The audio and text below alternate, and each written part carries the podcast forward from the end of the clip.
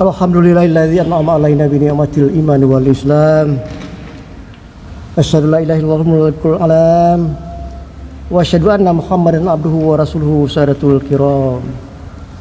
Allahumma shalli ala Muhammad wa ala ali Muhammad kama shallaita ala Ibrahim wa ala ali Ibrahim wa barik ala Muhammad wa ala ali Muhammad kama barakta ala Ibrahim wa ala ali Ibrahim.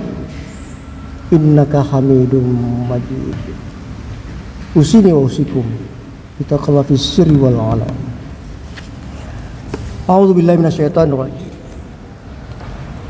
Wal asri innal insana lafi khusr illa. Illa alladzina amanu wa amilus solihati wa tawasaw bil haqq wa tawasaw bis sabr wa qala aidan ara'aita alladhi yukadzibu bid-din?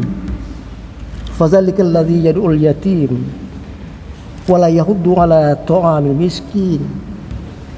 Fawailul lil musallin alladzina hum an salatihim sahun alladzina hum yura'una wa yamna'unal ma'un Sami'na wa Surah Al-Asri dan Al-Ma'un. Hadirin rahimakumullah Waktu demi waktu berjalan. Dan sekarang kita sudah sampai tahun 1443 Hijriah. Tadi di ayat dikatakan bahwa Allah itu bersumpah dengan waktu dan banyak sekali di Quran itu Allah itu bersumpah dengan waktu. Mulai dari wal laili wal fajr wad duha wan nahar wal asri yang tadi dibacakan. Kenapa demikian? Saking pentingnya waktu itu. Nah Quran surah Al-Asri tadi itu itu diwahyukan oleh Allah Subhanahu wa taala di Makkah sebelum Nabi Muhammad SAW hijrah ke Madinah ya. Surah ini diturunkan karena Allah sangat sangat sangat sayang kepada hambanya. Supaya hamba-hambanya Allah itu dalam dalam hidupnya jangan sampai rugi. Karena banyak manusia ini mengalami kerugian. Rugi besar baik di dunia apalagi di akhirat. Makanya Allah mengatakan pada pada surah Al-Asr tadi ini innal insana lafi khusr. Sesungguhnya manusia itu benar-benar mengalami kerugian. Kenapa dikatakan rugi? Sudah di dunia yang habis-habisan ya. Di akhiratnya sudah jatuh ketimpa tangga. Nah supaya kita hidup tidak mengalami kerugian Allah beritahukan resepnya. Resep dari Allah. Dari resep dokter saja kita sampai mati-matian mencari obat itu nggak ada di apotek ini obat apotek sana apotek ini. Sampai ketemu. Apalagi ini resep dari Allah supaya kita nggak rugi. Nah yang pertama kata Allah tadi wal asr. Perhatikan waktu Kenapa kita disuruh memperhatikan waktu itu? Yang pertama karena waktu yang diberikan Allah kepada kita ini nggak sama. Ada yang 10 tahun, ada yang 20, 30, 40 ya. Nggak sama. Dan yang kedua karena yang menentukan waktu itu Allah. Ini hak prerogatifnya Allah. Kita nggak bisa nawar-nawar. Karena kita masih sayang masih senang hidup di dunia ini, nah sayang kepada harta kita, istri kita dan sebagainya, kita tawar nggak bisa. Kalau kata Allah habis, habis sudah. Memang di dalam Quran surah Al Imran surah ke 185 dikatakan wa mal khaya dunia illa matang guru.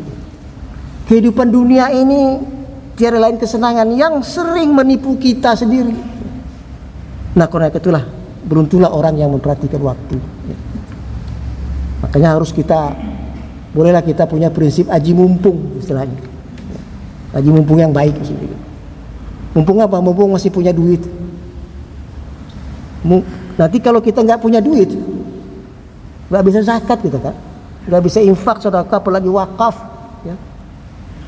Nah buru-buru supaya pas nanti kalau kita sudah nggak tidak ada lagi itu tadi duit tadi itu kita sudah punya investasi di akhirat maksudnya. Nah, Mumpung kita masih muda, ya. sebelum kita tua, mumpung kita masih sehat sebelum kita sakit, mumpung kita masih hidup sebelum mati.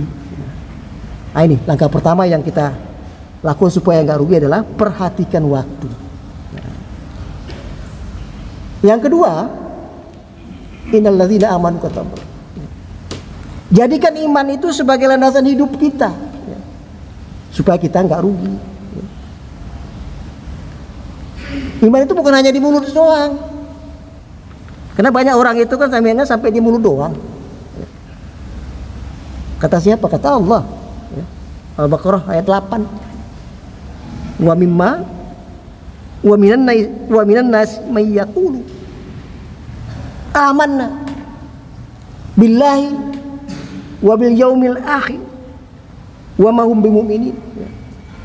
Betapa banyak orang-orang yang berkata aku beriman kepada Allah. Itu hanya di mulut saja, bisa saja. Enggak sampai ke hati, hanya di mulut doang wa mahum mukminin. Kalau mereka sama sekali bahkan bukan orang yang beriman. Sampai sebegitunya Allah mengatakan. Nah supaya nggak rugi, iman ini jangan hanya diucapkan saja, tapi dijadikan sebagai landasan hidup kita. Apa untungnya menjadikan iman itu sebagai landasan hidup? Untungnya kata Allah dalam Quran surah Al-Baqarah ayat 38, "Fala khaufun alaihim walahum yahzanun. Hidup di dunia ini tidak ada kerugi, ketakutan, ya, tidak ada ketakutan. Karena ada Allah tempat kita mengadu. Ada Allah tempat kita berlindung. Walahum yahzanun. Dan tidak akan diperbudak oleh kesedihan. Saat kita diuji oleh Allah dengan ketakutan, kita sadar. Ya. Dan ingatkan dalam Quran surah Al-Insyirah ya.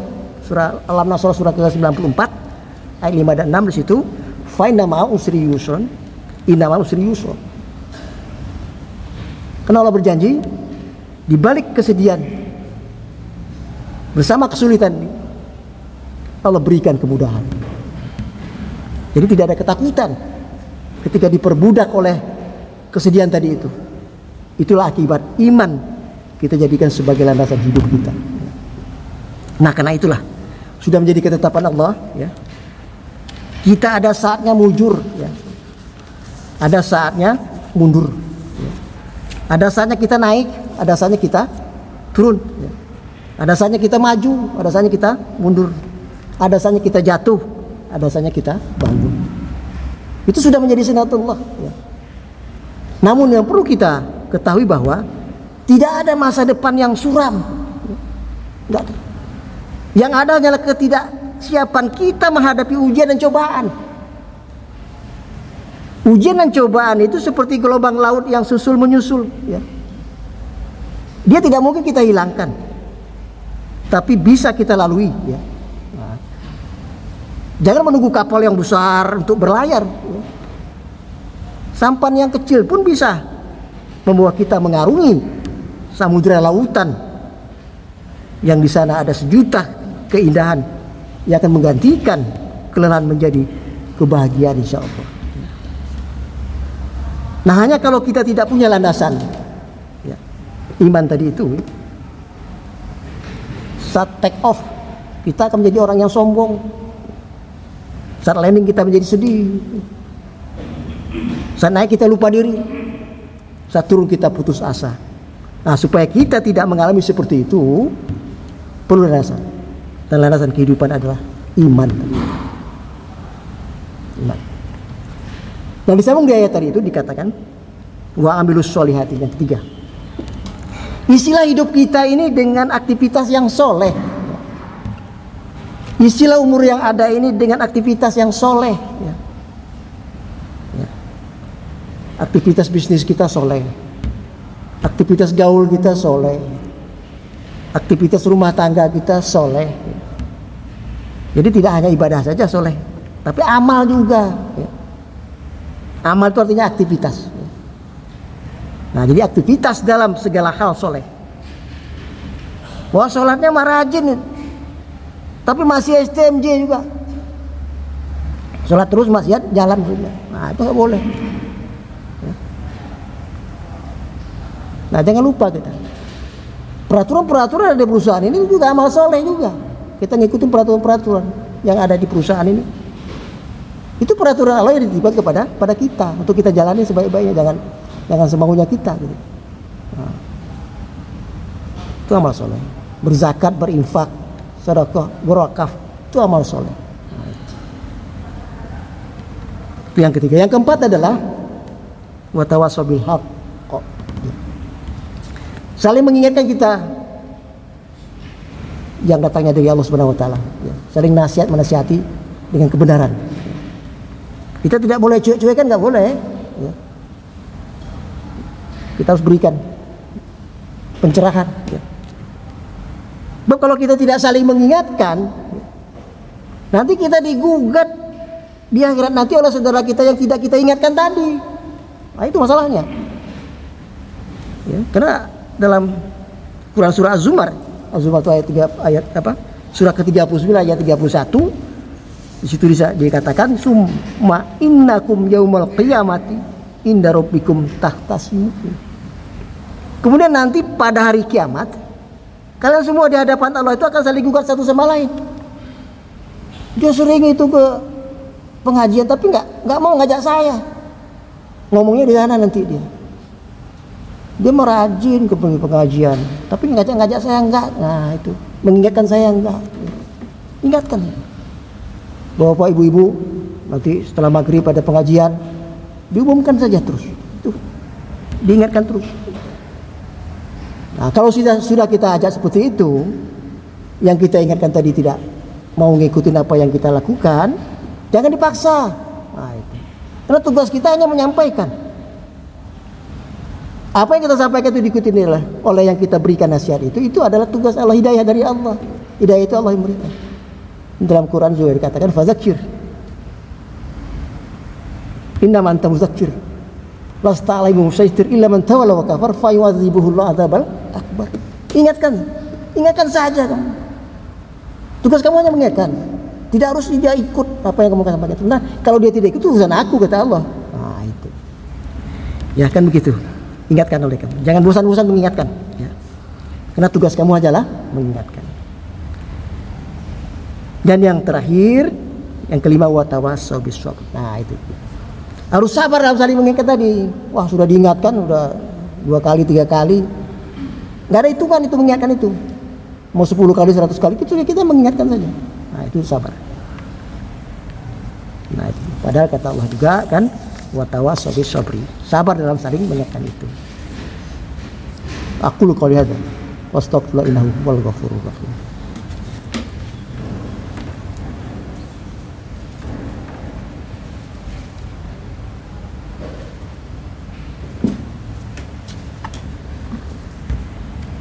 Innal hamdalillah nahmaduhu wa wa nastaghfiruh. Wa na'udzu billahi min syururi anfusina wa min sayyiati a'malina. May yahdihillahu fala wahdahu la syarikalah wa asyhadu abduhu wa rasuluhu alladzi la. Wa salli wa sallim ala Rasulillah wa ala wa sahbihi wa man muslimin rahimakumullah. Lima resep dari Allah Subhanahu wa taala supaya kita tidak rugi dalam kehidupan baik di dunia di dunia ini apalagi di akhirat nanti. Yang pertama adalah perhatikan waktu. Yang kedua jadikan iman sebagai landasan hidup. Dan yang ketiga isi hidup dengan aktivitas yang soleh. Yang keempat mengingatkan satu sama lain dengan kebenaran yang datang dari Allah Subhanahu wa taala. Dan yang kelima sabar. Kita mengingat ketika kita mengingatkan satu sama lain tadi itu. Tidak cepat purik, tidak cepat punung, tidak cepat emosi. Dan akhirnya marilah kita berdoa mohon ampunan Allah Subhanahu wa taala atas kesalahan-kesalahan yang telah kita perbuat dan memperbaikinya untuk masa-masa yang akan datang. Allahumma salli wa sallim ala Rasulillah wa ala alihi washabihi wa man tabi'ahu Ya Allah Al-Hadi yang memberi petunjuk. Berilah kepada kami hidayahmu. Berikanlah kepada kami ketakwaan. Ya Allah Al-Muhaimin yang maha pemelihara Berikanlah kepada kami kemauan kemampuan untuk pandai menjaga kehormatan kami. Ya Allah Ghani yang maha kaya. Berikanlah pada kami kecukupan. Ya Allah Asifa'u yang maha menyembuhkan. Di antara kami ada yang bermasalah dengan penyakit. Berikanlah pada kami kesembuhan yang sebenar-benar sembuh yang tidak mendatangkan sakit lagi ya Allah. Apalagi saat ini ya Allah banyak saudara-saudara kami dengan pandemi ini yang telah mendahului kami ya Allah. Ampunilah dosa-dosa mereka ya Allah. Semoga mereka semua husnul khotimah ditempatkan di surgamu ya Allah. Ya Allah Al-Ghafar yang maha pengampun. Ampuni dosa-dosa kami dan dosa saudara-saudara kami yang tertimpa musibah di mana pun yang engkau saksikan. Semoga mereka semua husnul khotimah ya Allah. Dan keluarga yang ditinggalkan diberikan ketabahan dan kesabaran dalam menghadapi ujian dan cobaan ini ya Allah. Ampuni kedua orang tua kami ya Allah yang masih hidup bersama kami Maupun yang telah pulang mendahului kami ya Allah Ya Allah Muktadir yang menentukan Takdirkan ya Allah perusahaan kami ini ialah Telkom Jakarta Barat ini dan stakeholder dan stakeholdernya menjadi perusahaan yang bermanfaat. Rabbana la tuzigh qulubana ba'da hadaitana wa hab lana min ladunka rahmah. Innaka antal wahhab. Rabbana atina fid dunya hasanah wa fil akhirati hasanah wa qina adzabannar. Fa subhanallah. Subhana rabbika rabbil izzati amma yasifun wa salamun alal mursalin. Walhamdulillahi rabbil alamin. Ibadallah inna Allah ya'muru bil adli wal ihsan wa ita'il qurba wa yanha wal baghi ya'izukum la'allakum tadhakkarun wa la dzikrullahi akbar